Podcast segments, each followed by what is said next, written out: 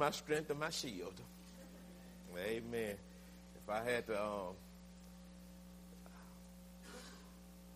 17 years ago, I would hear some news like I heard this morning. I'd be crawled up in a corner somewhere. Uh, but that's the benefit of having the Lord Jesus Christ in your heart. Like He's your strength, He's your rock, He's your guide. So He's everything you need.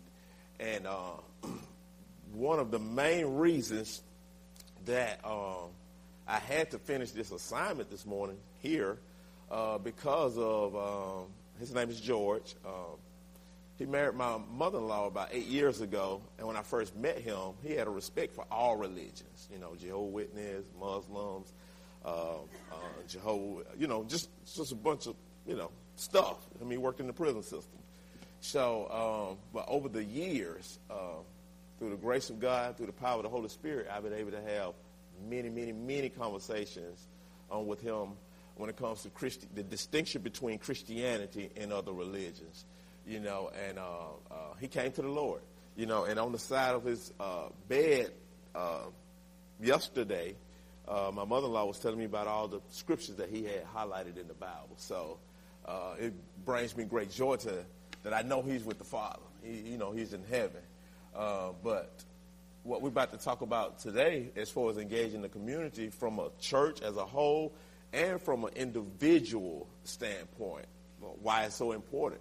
Because if I didn't yield to the Holy Spirit and uh, let God courage had me challenge him, you know, about his beliefs, because I love him, you know, if you love somebody, you tell them the truth, right? You know, if, if I didn't do that, then he probably wouldn't be with the Lord. And the thing about it, a week ago, I mean, he's healthy. You know, he works out, he goes to the gym. I mean, I would have never thought that this would happen. He went to the doctor because of he had some pains. They had to have surgery on it, and his lung collapsed. So we didn't know. So the thing about it is, it's important that we handle our business with God because you never know when your heart might be stopping. I mean, when your heart stop or when God might require your soul. You know, so your disbelief in the fact that heaven is real, Jesus is real, is not going to change the reality. I can go out here and say I don't believe in big trucks and stand out here on Bell Road. Say I don't believe in big trucks. Well, that's gonna, that's not going to stop one from running over me. You understand what I'm saying? So uh, it's important. You might be here today and you don't know Jesus. I mean, for real, for real. You haven't given your life to the Lord. You know, you haven't you haven't uh, uh, accepted His free payment for your sins. Then, you, when, when your heart stops beating, you got to give account yourself. You got to defend yourself and you can't do it. So that's why what we do, the church, is important when it comes to evangelism and when it comes to discipleship making. You got to do both. Uh, we, we, we quick about preaching the gospel, but sometimes preaching the gospel at one time don't do it. You know, there are some people, and we're going to look at two passages of scripture here. But there are some people who might receive it right then, but there are some you have to you have to walk them through it. You have to answer some hard questions. So it's okay if you don't um, you didn't get it right off the bat, but I would encourage you, you know, handle your business with the Lord. The kingdom of God is at hand. You know, so it's important. So anyway, anyway, I want to get that out the way. Uh, glad to be here. Amen. Amen. Thank the Lord. All right. He's still good no matter what. You know what I'm saying? Like he's still good. You know, he said precious uh, is the death of his saints, right? Because as a, as a child of God, See, I already died one time. I don't die again. Hebrews 9.27 says appointed once for a man to die, and after that, the judgment. The moment you receive Christ, Jesus Christ, you died to your old self. You died. Uh-huh. You died once. And the judgment became innocent. So if my heart stopped beating right now, I just transfer from this consciousness to that consciousness. Amen. So that's the good news, you know. But if you don't receive Christ, then your one time that you die might not be good. No, no, no, might. It won't be good. That's the truth. So the Lord said, come on out here because he was going to send somebody here today that just don't know him yet. So, but at the same time, he want to encourage his church and he want to challenge his church when it comes to engaging the community because right now, Satan, we live in a fallen world and Satan is running rampant, you know, and God is challenging his church to do what he said do in the Bible, in his word. That's why he gave it to us. Amen. That's not even in the message. But I wanted to get that out there. So super glad to be back here today. I love Gateway Baptist Church. Not because it took a white man to they introduced me to the best eating place in Montgomery, Self.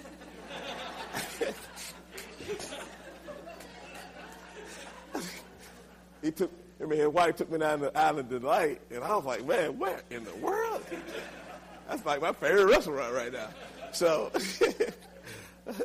but I just love Pastor uh, Grady, CJ, the whole uh, Gateway family. Uh, see some old friends, Sandra and Bob just came in, and just I won't try to name the names, so just thankful for everybody. Uh, there's a lot to be celebrated in Montgomery right now. Like, despite what you see uh, on the news and in the media, the Lord is moving here in Montgomery. I kid you not. Like, like there's a revival. I would say about to break out, but I think one is already happening. The last time I was here, I was telling y'all, they're on the way now. I was telling y'all about this young man. Uh, I mean, I think I had witnessed to him the day before I came here. Uh, he was involved in some activities uh, on the west side of Montgomery, and uh, he'd been really walking with the Lord since then. So he just texted me and told me he's on his way here now. So it's a lot of, I mean, just a lot of great things going on with the young people here in Montgomery. Uh, hunger for the Word of God, hunger for truth. Uh, yeah. Um, so I'm really p- glad to be a part of uh, the Church of Montgomery right now. Really excited about the Montgomery Baptist Church. All besides one high school, one public high school here in Montgomery. I could say every other high school has churches really, really engaged and plugged into those schools, uh, doing before school pro- projects, Bible studies, after school projects. I mean, just really, really great. So uh, don't believe everything you see on the news. You know, pray, but that, that can't be your source. You know. Um, we just finished Judgment House. Y'all know I played Jesus, right? All right. The last scene, uh, well, the last night, I heard this young man say, you know, as I was doing my, my, my, my thing, he said, I told you Jesus was black.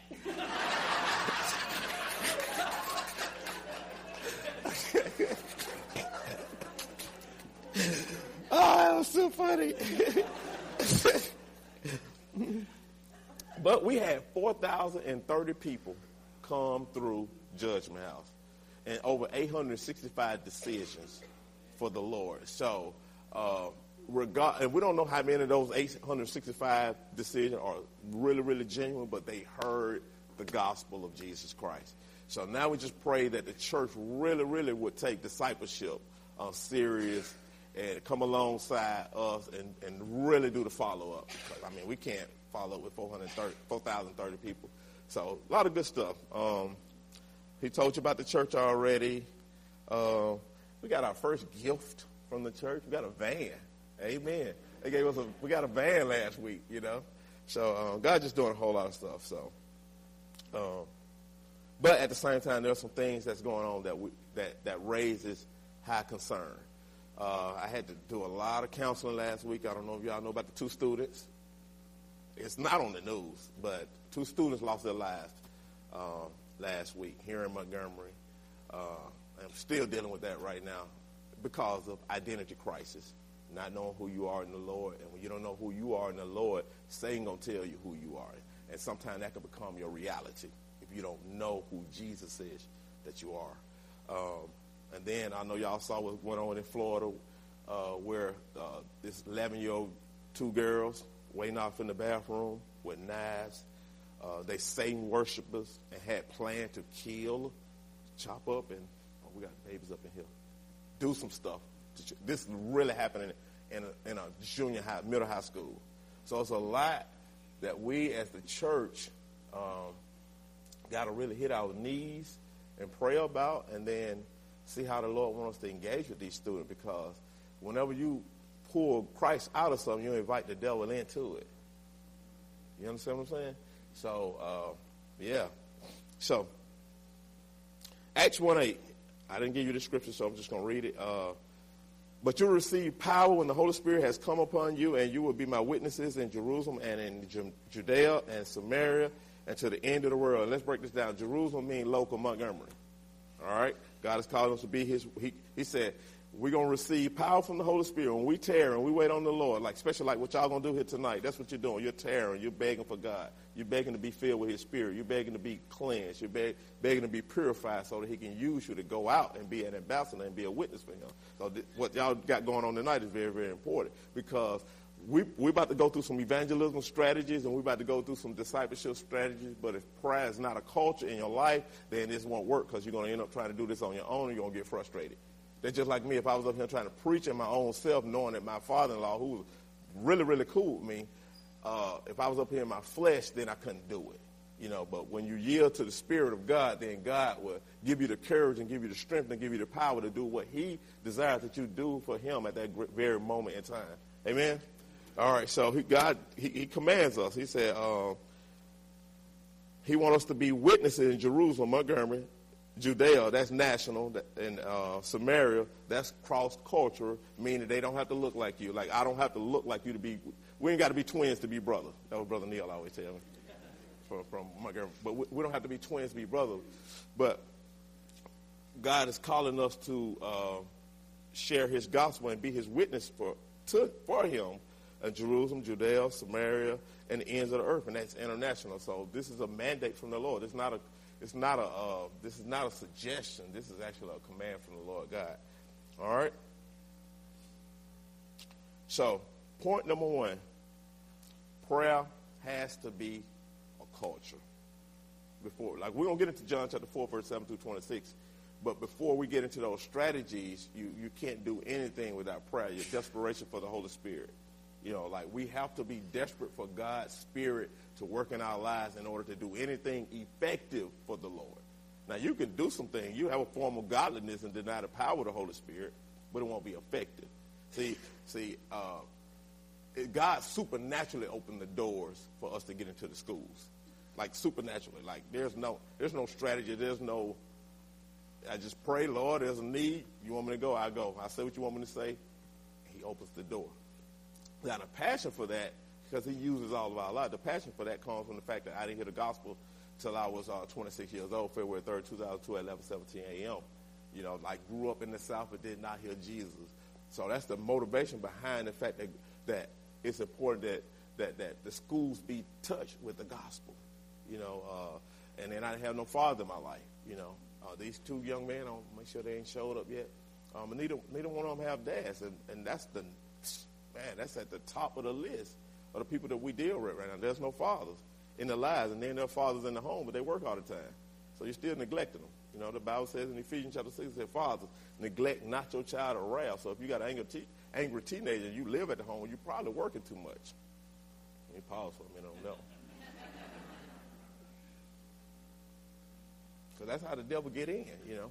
So, um, but prayer has to be a culture. Philippians chapter 4, verse 4 through 7 it says, Rejoice in the Lord always. Again, I say rejoice.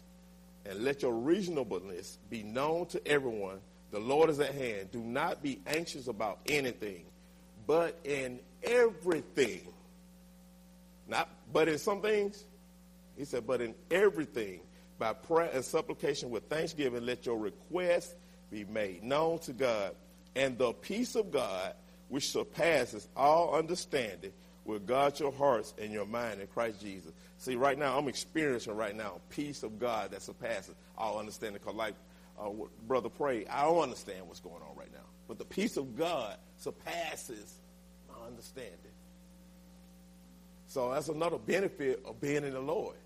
You have a prayer life, don't matter what goes on, your whole world can be falling apart. But the peace of God will surpass all your understanding. So you don't have to understand to have peace. All right?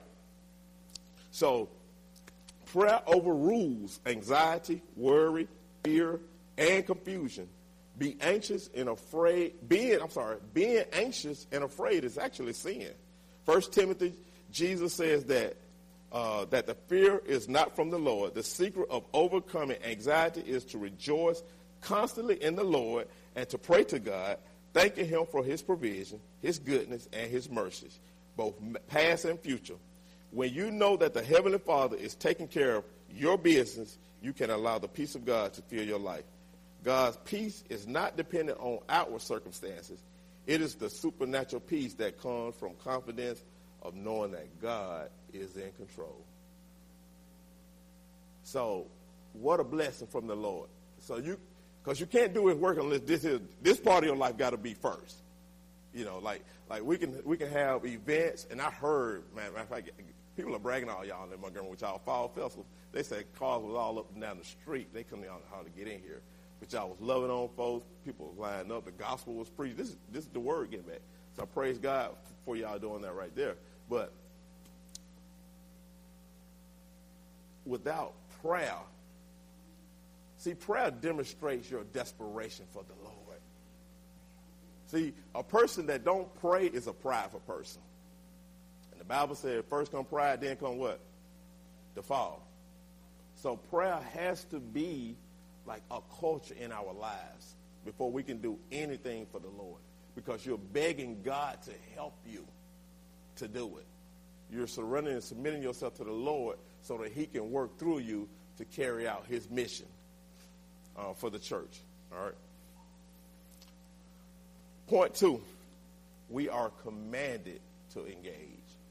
Matthew 28, uh, verse uh, 16 through 20 is probably, to me, the probably the second most important, uh, or if not the most important passage of scripture in, in, the, in the Bible when it comes to doing God's work. And uh, let me read it for you real quick. Now the eleven disciples went to Galilee, to the mountain to which Jesus had directed them. And when they saw him, they worshiped him, but some doubted.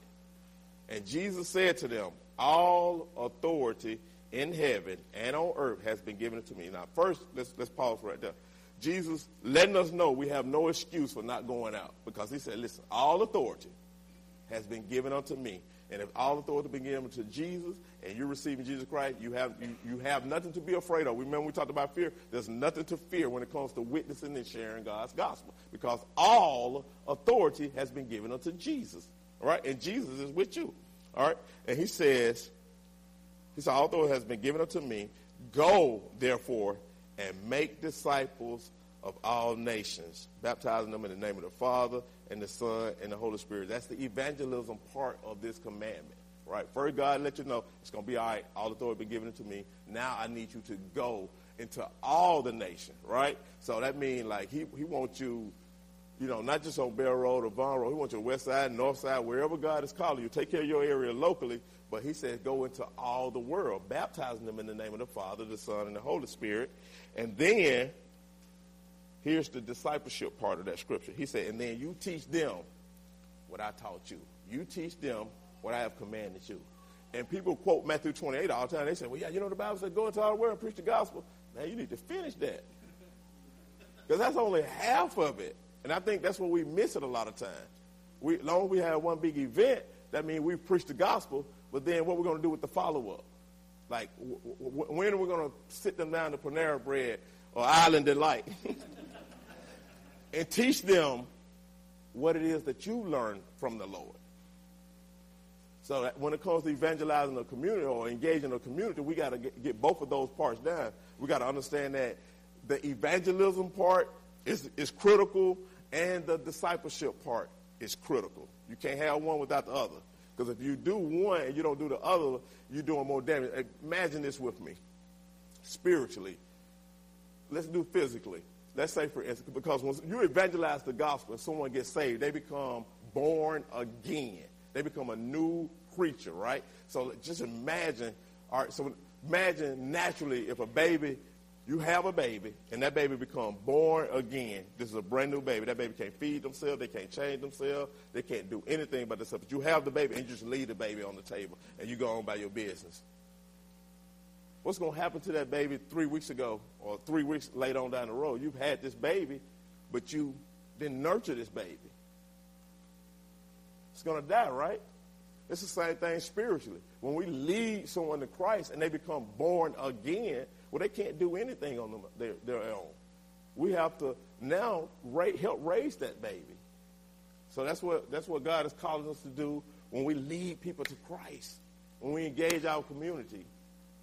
We invite you here, you get saved. Okay, now we got to walk with you. You can't do anything on your own. You can't, you know, that's why that's why we raise our hands. This symbolic to God. Like when, oh, awesome worship team, by the way. But when you're raising your hand, this is symbolic to God, I need your help. Think about when a baby, two, three years old, when that baby got some stuff in their pamper, and they see daddy, and they do like this, that means they want what? Pick me up, right? Or when that baby is hungry, that baby will say, pick me up. When that baby is scared, that baby say, pick me up. So that's the same thing when we're raising our hands to the Lord. I'm hungry. I'm scared. I need you. I need to be changed because I done made a boo-boo. Right? You can say something to somebody you don't want to say to them. You done made a boo-boo. There go the gas right there too. You done, you done made a boo-boo, so you need the Lord to pick you up. Right? So, evangelism and discipleship is wrapped up in this, this verse right here. And then Jesus says, And behold, I am with you always to the end of the age. So Jesus letting us know when you go do what I ask you to do, when you go evangelize, when you go into all the world and preach the gospel, baptizing them in the name of the Father, Son, and Holy Ghost, and then you teach them what I've commanded you, don't worry about it. I'm going to be with you the whole time. So we don't have to worry about being scared or, or fearful or, or, or, or, whatever. Jesus is with us, right? All right. Because I didn't want to get into John chapter 4 and no strategy until you get the foundation. You know, because you can do some of this stuff fleshly, and I'll be doing you a disservice if, if, if you if, if you think that you can uh, go out and effectively do the do the Lord's work without depending on and prayer being a culture, depending on the Holy Spirit to do it for you. Because if you go out here and do some of this stuff on your own and it start to get a little uh, a little notoriety, you open yourself up for pride and all kinds of stuff. Listen, God is not going to let one ministry or one church change this city. It's going to be a revival here in Montgomery. But he's fixed it where I need you, you need me, you need her. You like he's not going to let one group do it because they'll get the big head, right? They'll get prideful. Look what we did. See, God used us to change the city. No, he, he need all of us. Amen. All right, so like Grady was telling you earlier, we are um, planning a church over in Chisholm. And if it was up to them, I'd be preaching there today. but the Lord has um, led us in a different way because what I've been doing is scouting out the neighborhood, uh, talking to business owners out there, talking to people in the community, and uh, letting them know that we're getting ready to start a church here, and asking them how can this church serve you as a business? How can this serve this church serve you, you know, as a homeowner? And one guy, he owns a painted body shop out there. He said something to me that pretty much changed the way we're going to do everything. He said, Dwayne, because he know me, he he been knowing me for a while. He said, Dwayne, man, we're excited that you're coming out here. He said, but you need to be different because this community don't trust church. So he told me that. It made me get on my knees, go to the Lord. So what God did as I began to study his word, Jesus showed himself anyway before he began to, to do ministry. So what God, as far as our evangelism strategy, let me give you some of our evangelism strategy. Where uh, we have a communication with um, uh, the local food bank. So we're going to have once a month. We're going to start off beginning in January. We're going to do you don't have to cook night. So uh, we already, I know, right? So we already got some ladies volunteered to come in, and and, and, and we're just going to go around and we're going to let everybody know on Friday, on next Friday, you just come up here and eat, and I'm talking about a nice meal. But then while they're there, we're gonna we're gonna somebody's gonna share the gospel with them, you know. But we're gonna love on them. All right, and then we also plan on hosting some block parties, like you said with Flatline. We got about ten or twelve gospel rappers, uh, uh, and we're gonna give out food and we're gonna give out stuff. You know, like uh, we're not gonna charge anything because we're gonna let them know that the church is here for them. And uh, we're gonna do prayer walks. I see Trey and Chop back there. We got some other young guys that, we got some guys from Lee High School.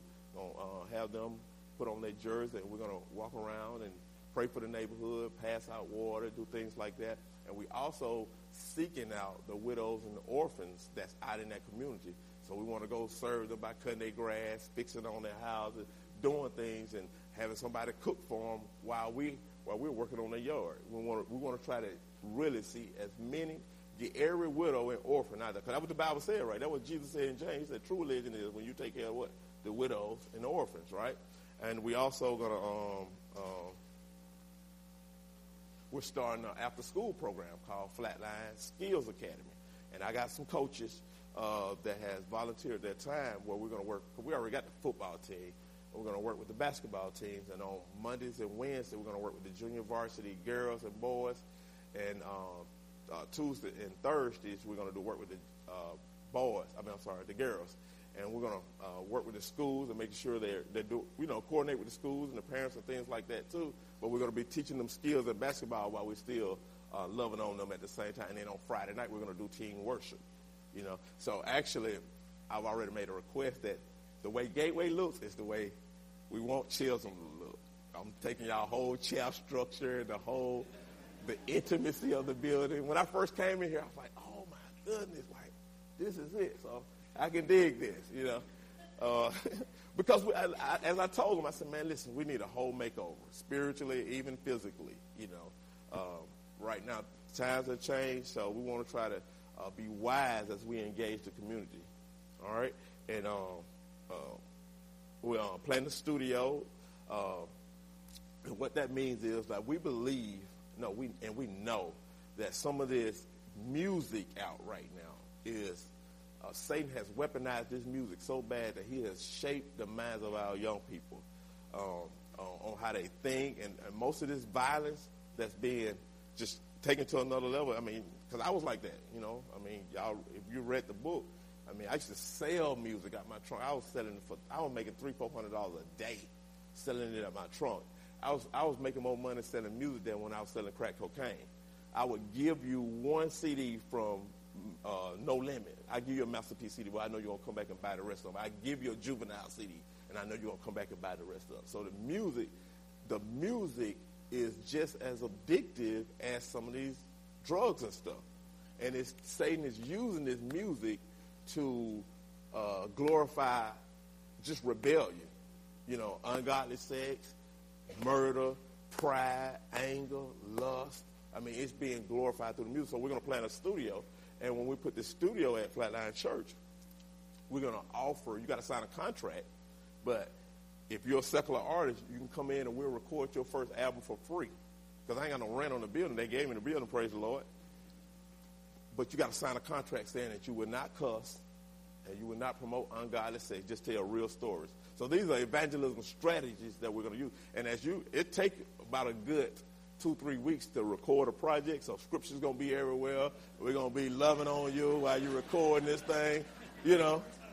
And if we can attack the music, you know, so prayerfully, we, we're not we, we're not expecting your first album to be a Christian album because you ain't saved, but at least it be positive. And then probably when you come back, we'll release a Christian album because God has been been to change your heart by then. All right. And then we also uh, we're doing uh, free piano lessons. I have a, a company that uh, I'm going to let them use the uh, building for free. They just got to devote 20 hours 20 hours of their uh, 20 hours out of the month to the community. So there's a young lady that can't afford to go get piano lessons. She can come up to Flatline Church and she can take piano lessons. And again, we'll still give her the gospel. Why she does the same thing with a ph- photography company. I'm allowing them to use the building, but the same thing. You got to devote 20 hours of the month to community service. Well, no, we won't charge you no rent, you know. But then, so as we advertise these things in the in the community, we let them know that we're here for them but each time that we're sharing the gospel as they're in the building uh, and building relationship. And then, so those are some of the evangelism strategies that the Lord Jesus has given us. Because I ain't that smart, y'all, to even think of this stuff. Like it's straight from the throne of God. But some of the discipleship strategies is, of course, we're going to have weekly prayer meetings. Uh, and then once a month, we're going to do all night prayer where we're just going to pray, start at uh, 7 o'clock and pray all the way to 5 o'clock in the morning time. Because, see, I went to Ghana, Africa, and did a youth conference. Man, I was so convicted. We went to a prayer meeting. We prayed for seven hours. And they're like, oh, we're going to cut it short because Dwayne here. I'm like, cut it short. We've been praying for seven hours. I was like, oh, boy, we got, oh, we missing it. You know, because some people going to be struggling with coming back here tonight for an hour. So, so we, we began to do that at Strong Tower. Uh, uh, there'll be one month the women pray all night, and then the next month the men pray all night. So we're going to get that that's going out in uh, um, in uh, um, Chisholm as well. And then we're going to do the in-home Bible studies. And that's pretty self-explanatory. And I told you about Friday night teen worship. And then just doing life with the community, you know, making sure everybody out there got our number and got our names and know what we're there about. So when it comes time to open the door, when it comes time to open the door, I think the Lord says it's okay to open the door for uh, service in May. By then, the community have already known. We've we've been consistent and we've taught them and we've shown them the love of Jesus. So not just come to my worship service, but we're gonna we're gonna we're gonna go out to you and we're gonna love on you and we're gonna try to meet some of your needs. You know, academically, spiritually, physically, the whole nine. Because Jesus died for the whole man. Think we miss that sometimes. Like Jesus died for the whole man. So we're trying to find out areas that we can actually engage them and, and, and meet a need. Because Jesus met a need, then he taught them. He met a need, you know, he either healed you and then he taught you. He either fed you, then he taught you, but he met a need first. And then it won't seem like you're throwing an agenda on me because I'm loving on you. It's easy to listen to me when I'm loving on you first. But if you just come to me and start talking to me about Jesus, well, all this stuff that I've seen on YouTube, all this stuff I've seen on the internet, I don't believe your Bible. I believe it's the white man Bible. And I run, hear me, I'm, I don't, I'm just saying, like this is what I run into a lot. Or this is what I see guys or missionaries make the mistake, especially when you're dealing with the urban community. Like you gotta tell, you gotta first. The Bible said love covers a multitude of sins. So first you gotta love the hell out of them, like literally, because you're born full of hell. You know that, right? All right, it said, for we all have sinned, fall short to the glory of God. So we were born in sin. So we were born wanting to rebel against God. So we got to love the hell up out of them first, and then they'll, they'll listen to you. You know? Um, so now we can get into John chapter 4, verse 7 through 26. All right, it is 1146. Lord have mercy. I'm to have to I'm gonna have to come back, Grady. Cause let me let me show y'all. Look.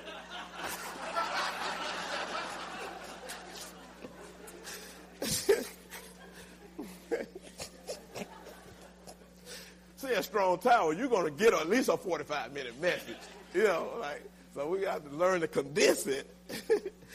All right. Maybe we come back, you know, one day. Amen.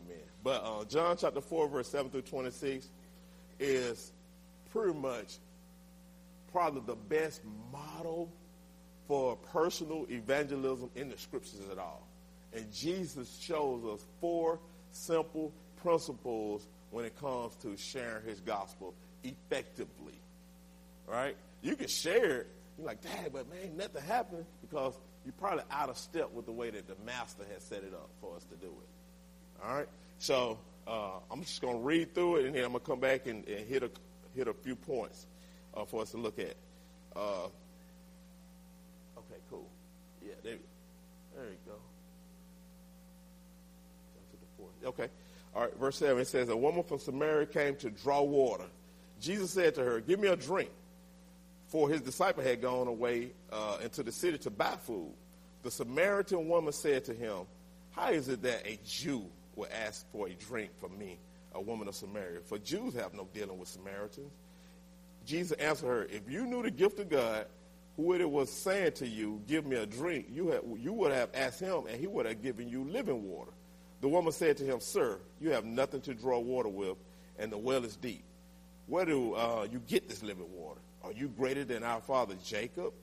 He gave us this well and drank from it himself, and did his sons and his livestock.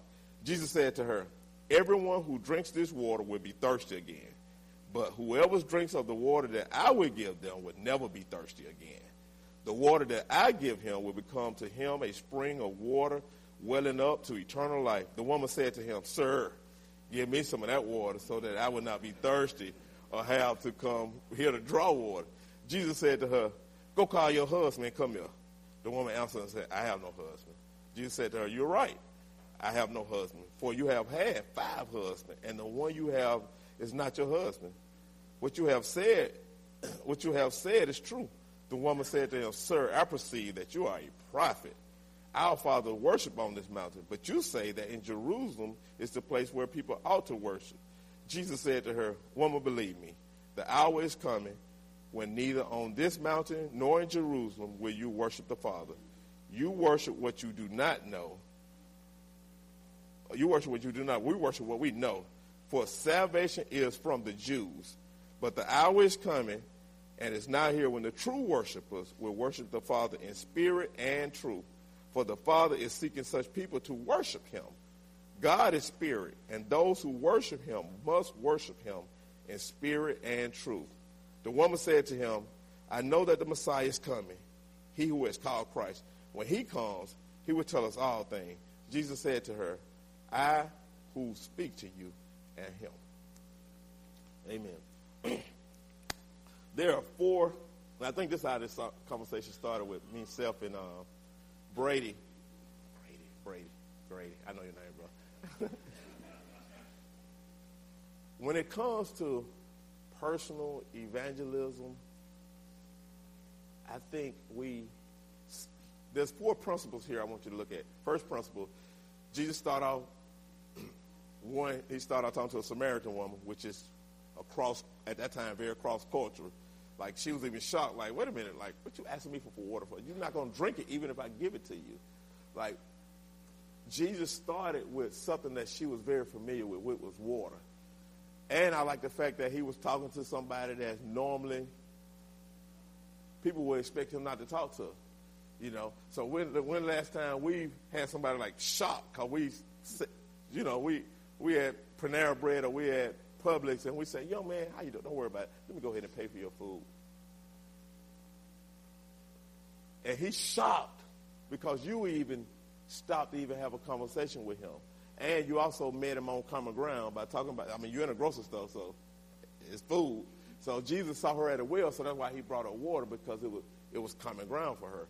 And then, but even before that, because one, let's understand that this woman was an unregenerate person. And the Bible says in 1 Corinthians chapter 2, verse 14, it says, the natural person does not accept the things of the Spirit of God for they are follow to him, and he is not able to understand them because they are spiritually discerned. And that's one thing we got to understand why we can't just automatically jump to the spiritual when we're witnessing to somebody. We can't just jump straight to the spirituality because the Bible lets us know that if that person is unregenerate, the word unregenerate means they haven't been regenerated. It's just that simple. Like we're born in sin and we were unregenerate, but Christ came through his blood and through his death and through his resurrection and regenerated us. So when you're dealing with unregenerate people, God says don't go straight there. Right? And then, but but after that, then Jesus sung into the spiritual realm. That's when he asked he said, uh, if you knew, like he first started off with common ground. He started talking about water, just a regular conversation. It could be football, it could be anything. But then you swang it, or you Jesus swung it to the spiritual realm when he said, when he said, if you knew who was, who, who was asking you for this water. You asked me for some water, and I'll give you living water. So now, he, he, now he's got to the spiritual part. And then the third part, he brought conviction using his word. He said, well, go call your husband. She said, I ain't got no husband. He said, you right. The cat you shacking up with right now. Not your husband. You know. And when he how he loved her to that point, conviction came. First he met on common ground, then he then he he swung into the spiritual realm, and then he brought the word into the conversation. Sometimes we bring the word into the conversation without even preparing their heart to get ready for the word. Does that make sense? So when he when he told her go call your husband, and, and she said what she said, well, he knew she had transgressed the seventh commandment, you know, adultery. And then that's when you could tell she was convicted because she said, oh, well, that's okay. When the Messiah comes, he going to tell us everything. So she, by saying that, she revealed to Jesus that she know I'm in sin and I need help. And then Jesus introduced himself to her at the end. He said the one you talking to is him. And then if you keep reading now, it's not on here, but the Bible says she went back into town and told everybody, come see this man who done told me everything about myself. And the Bible said the whole town came back and they heard the gospel. Now, when it comes to our personal evangelism, are we doing that? Remember we talked about early prayer being the culture, prayer gets rid of fear, prayer gets rid of anxiety, prayer gives you courage. Prayer makes you desperate for the Holy Spirit. Prayer causes you to be intimate with, the, with Jesus so you can hear his voice. John 10, he said, My sheep hear my voice. So watch this. If Jesus saying that my sheep hear my voice, that means there's more than one voice talking. So God wants us to have prayer as a culture so when he lets us know it's time to share the gospel on our personal evangelism side, you'll know how he did it in the word and you would do it the way he say do it. And then we'll get effective results.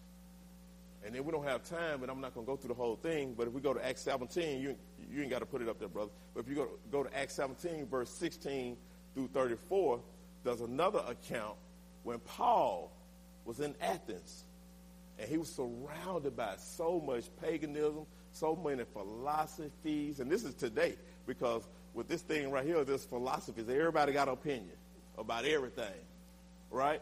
So that, that's actually the age that we're living in right now. We're surrounded by people who have all these different philosophies about who God is, who God is not. I don't believe that He even exists, even though you to prove that He exists. Because I mean, I mean, uh, anytime a person tell me they don't believe that God exists, then how you get here? Everything else around this podium got a maker, that microphone got a maker, that piano got a maker, and it got a handbook. But you mean to tell me you don't have a maker? So you mean to tell me this piano got more purpose than you? If, there, if you were just blown, blown up and, and, and come together, imagine what it would be like it's raining outside and your nose upside down.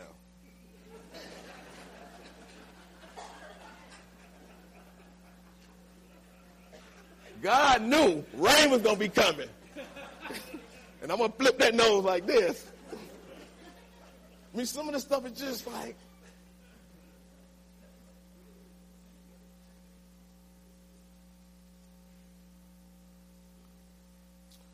But in Acts chapter 17, verse 16 through 34, Paul was dealing with so many philosophers. And he reasoned with them, meaning he was aware of some of the things that went on in their culture.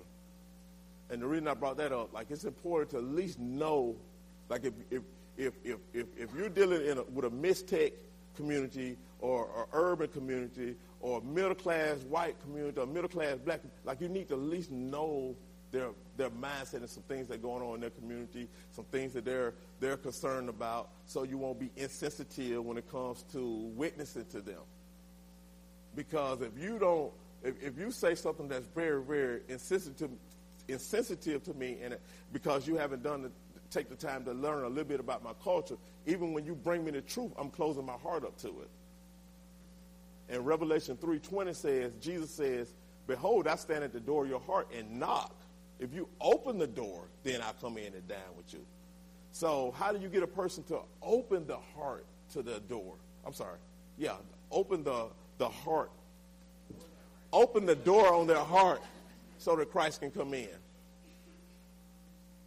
you go through those principles that Jesus set up for us. You start off with a conversation. People need to know you love them before they care about what you're saying. You go through those those principles. You you you um you, you meet them on common ground. You swing into the spiritual realm. Then you you tell them the truth of the Word of God. Jesus is the only one that in in all the religions, Jesus is the only one that offered to pay for your sins. Nobody else. Jesus the only one that said you don't have to do anything, just come get this free gift. Jesus the only one. Secular history. I don't even need the Bible to prove the Bible. That's how powerful it is. Secular history proves that Jesus Christ was was there was a real Jesus of Nazareth. Secular history proved that there was a real execution.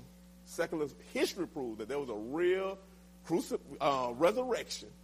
Over 530 some folks saw him. Now, can you imagine? Just today, if, if a crime is committed and one person testify against you, that's enough to send you to jail, right? What about three pre- people say the same thing, like, yeah, I saw it too? Well, 532?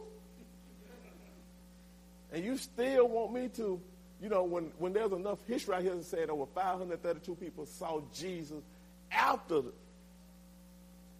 the resurrection.